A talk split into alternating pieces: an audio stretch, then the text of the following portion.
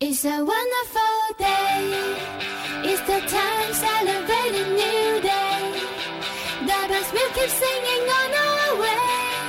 In my eyes, it's your smile.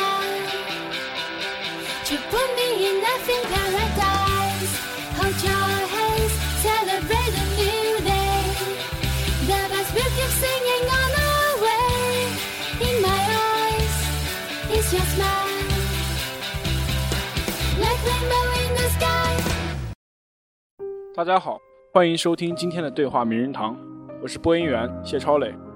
我是播音员郭雅丽。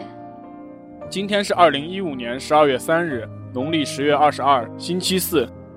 虽然现在天气寒风刺骨，但是作为一名资深吃货，我还是拒绝不了冰激凌的诱惑力。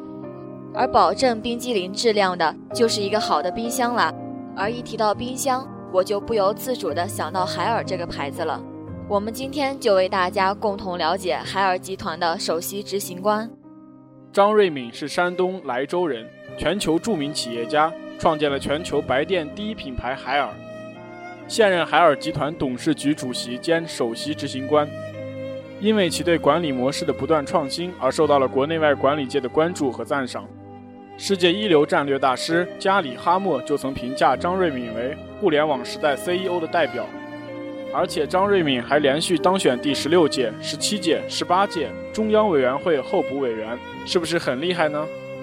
在一九八四年，张瑞敏临危受命，接任当时已经资不抵债、濒临倒闭的青岛电冰箱总厂厂长。二十八年创业创新，张瑞敏始终以创新的企业家精神和顺应时代潮流的超前战略决策引领海尔持续发展。二零一二年，海尔集团全球营业额一千六百三十一亿元。据消费市场权威调查机构欧瑞国际统计，海尔已连续四年蝉联全球白色家电第一品牌，并进入美国波士顿管理咨询公司评选的二零一二年度全球最具创新力企业前十名，排名消费及零售类企业第一。张瑞敏之所以会如此成功，是因为张瑞敏抓住改革开放的机遇，以要么不干，要干就要争第一的观念，以为用户提供当时最渴望的高质量产品体验为目标。当时抓住改革开放机遇的企业非常多，但以这种观念去干的并不多。很多人觉得原来设备差，引进更好的设备，产品比原来要好得多，市场又供不应求，卖就行了。但张瑞敏不这么想，他当时的目标就是为用户提供最理想的高质量的产品。而海尔是如何在众多对手中脱颖而出的呢？其中最能体现海尔精神的经典故事便是砸冰箱了。这是怎么一回事呢？你来给大家说说吧。嗯，是这样的，在一九八五年，一位用户向海尔反映，工厂生产的电冰箱有质量问题，于是张瑞敏突击检查了仓库，发现仓库中有缺陷的冰箱还有七十六台。当时研究处理方法时，干部提出意见，作为福利处理给本厂的员工。就在很多员工十分犹豫时，张瑞敏却做出了有悖常理的决定，开一个全体员工的现场会，把七十六台冰箱当众全部砸掉，而且由生产这些冰箱的员工亲自来砸。听闻此言，很多员工当场就流泪了。要知道，那时候别说毁东西。企业就连开工资都十分困难，况且在那个物资还紧缺的年代，别说正品，就连次品也要凭票购买的。如此糟践，大家心疼啊！当时甚至连海尔的上级主管部门都难以接受。虽然这个决定十分的让人痛心，但是张瑞敏明白，如果放行这些产品，就谈不上质量意识。不能用任何姑息的做法来告诉大家可以生产这种带缺陷的冰箱，否则今天是七十六台，明天就可以是七百六十台、七千六百台，所以必须实行强制，必须要有震撼作用。因而，张瑞敏选择了不变初衷，结果就是一柄大锤，伴随着那阵阵巨响，真正砸醒了海尔人的质量意识。从此，在家电行业。海尔人砸毁七十六台有缺陷冰箱的故事就传开了。至于那著名的大锤，已经收入国家历史博物馆。在著名的砸冰箱事件后，1991年到1998年这一时期，张瑞敏抓住小平同志南巡讲话的机遇，积极进行企业兼并和工业园的建设。当时，海尔兼并了包括洗衣机、电视机、空调在内的多个企业，有的甚至是跨所有制兼并。通过兼并，海尔一下进入了很多领域。但进入很多领域只是手段，不是目的。张瑞敏的目的是为用户提供他们所希望的系列白电高质量的产品和服务。在一九九五年七月，青岛市政府决定把红星电器公司整体划归海尔集团。红星电器本来和海尔一样，在青岛市是重点企业，后来由于经营不善，在海尔成为中国家电第一品牌时，红星电器却亏损一亿多元。资不抵债，而此时在张瑞敏面前摆着一个艰巨任务：如何操作，如何发展。于是张瑞敏首先提出一个问题：红星电器失败于何处？是技术问题、资金问题、员工问题？而他认为，红星的失败不是少技术，也不是少资金，更不是员工不好，关键是管理不到位，职工凝聚力差，缺乏将现有生产因素有效组合的灵魂。而海尔员工干部有共同认可的价值观，形成了海尔文化。因此，我们当前紧迫工作就是将海尔文化输入到红星。只要思想认识一致了，统一了，一切都好办。文化是企业灵魂，无形资产可盘活有形资产，红星必然重生。在深刻的反省之后，海尔经受住了这个文化兼并成败的考验。在划归的第二天。杨绵绵就率领企业文化、资产管理等五大中心的管理人员进入红星，实施文化先行的管理理念。随后，张瑞敏又到红星全体中层以上干部会上推心置腹地讲述自己的管理心得体会，要求大家从我做起，目标是二到三年争创中国洗衣机第一品牌，最终是国际品牌。在张瑞敏的高明手段下。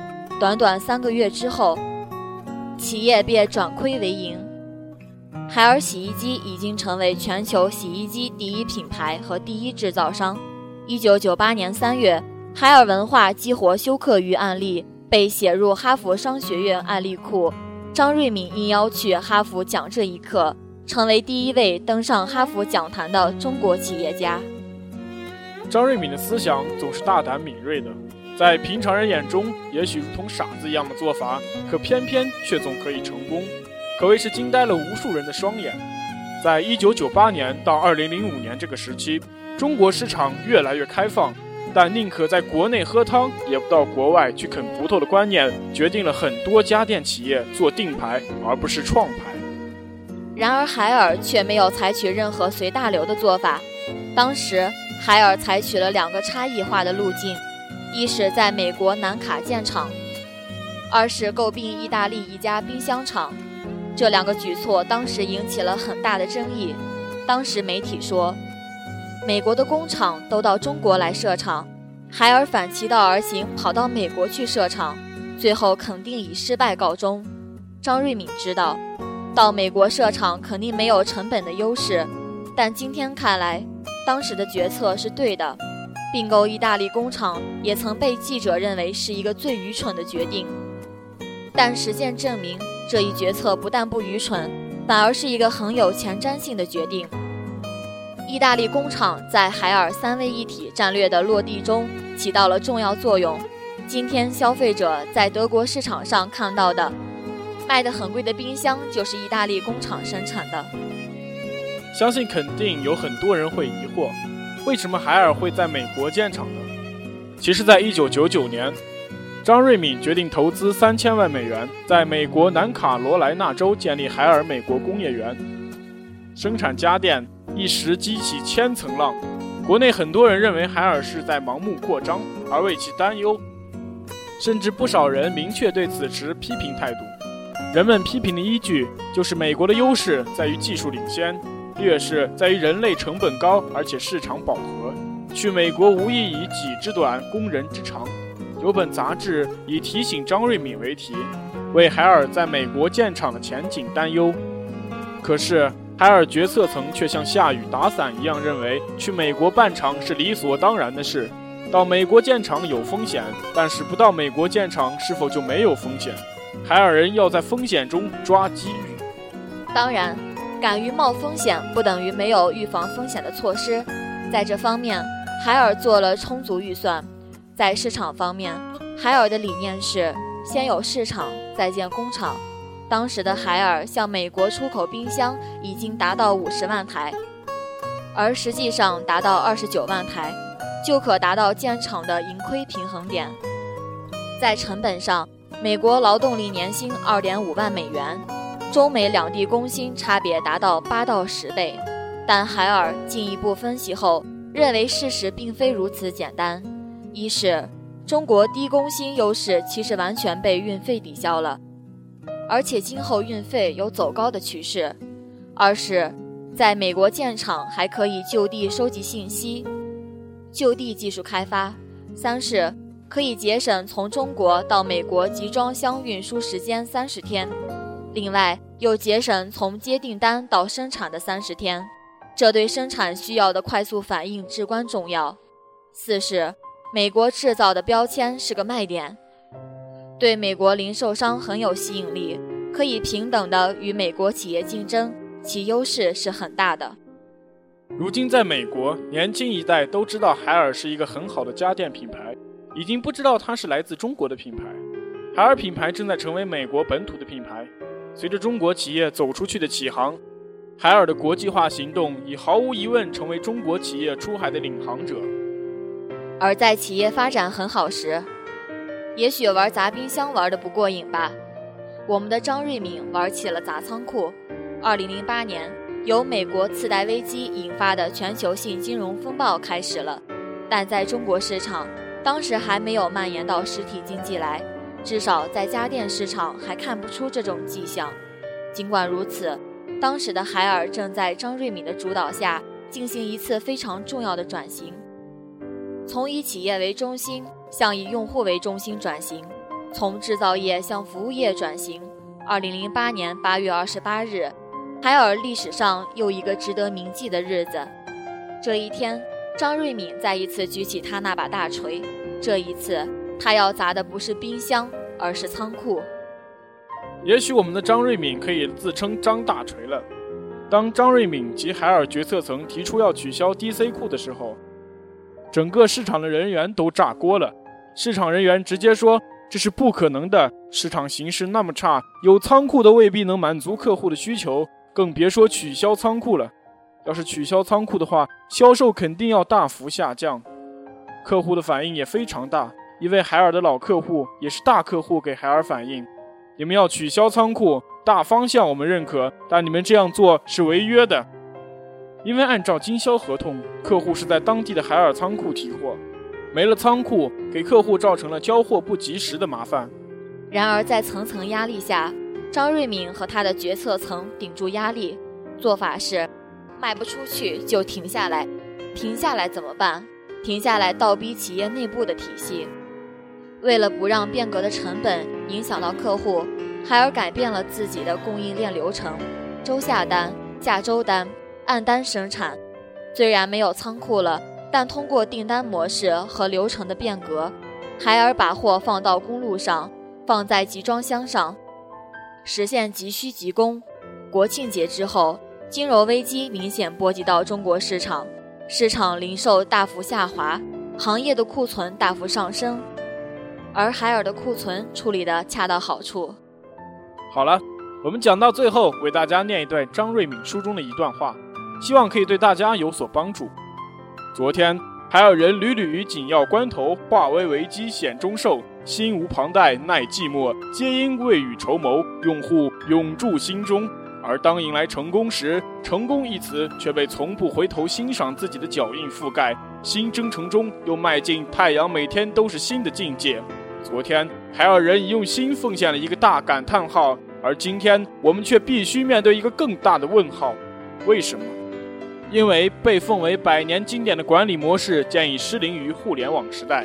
脱离迷津的唯一出路在于破坏性创新。我们正为此上下求索。今天虽还在雾中的路上，但自信会有一个基业长青的明天。因为海尔文化是为了每个人都是自己的 CEO，企业是人，文化是魂。此文为张瑞敏为海尔文化展所做的前言。好了，今天的对话名人堂到这里就结束了。本期对话名人堂由施小天、张希云编辑，刘乔红策划。感谢大家的收听，下周同一时间我们再会。再会。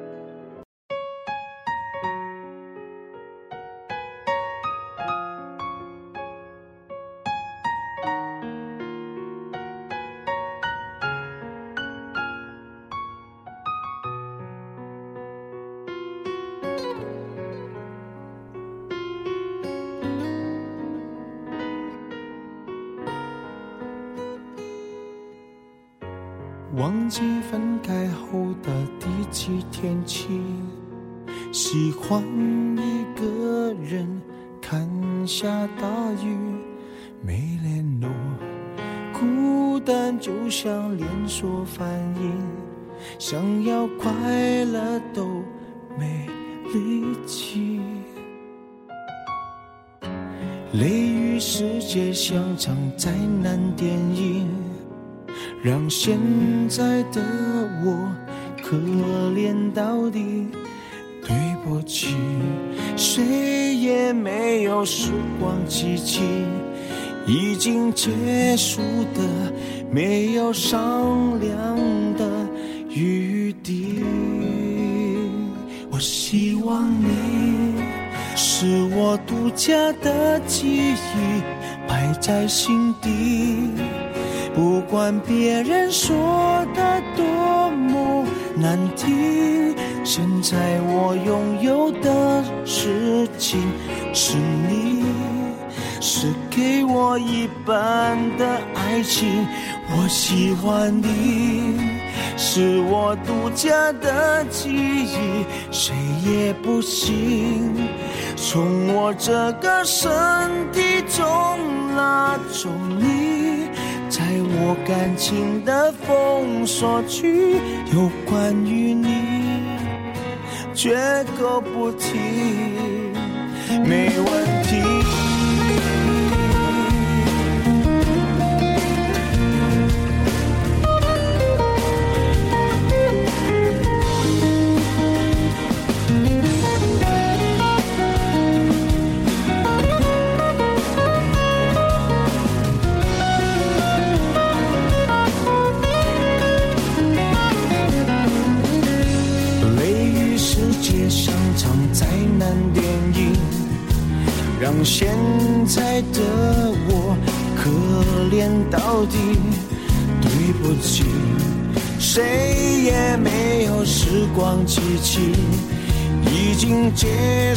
的没有商量的余地。我希望你是我独家的记忆，摆在心底。不管别人说的多么难听，现在我拥有的事情是你，我一般的爱情。我喜欢你，是我独家的记忆，谁也不行从我这个身体中拿走你。在我感情的封锁区，有关于你，绝口不提，没关系。我喜欢你，是我独家的记忆，埋在心底。不管别人说的多么难听，现在我拥有的。事情是你，是给我一半的爱情。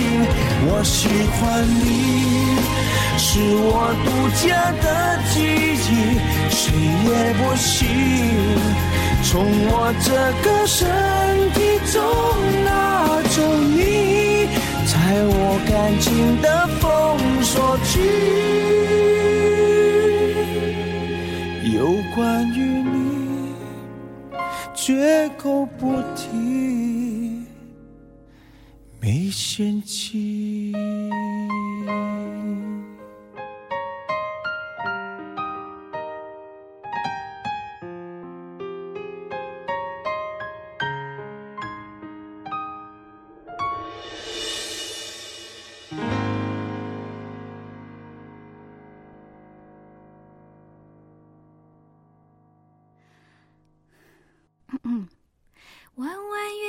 下，蒲公英在游荡，像烟花闪着微亮的光芒。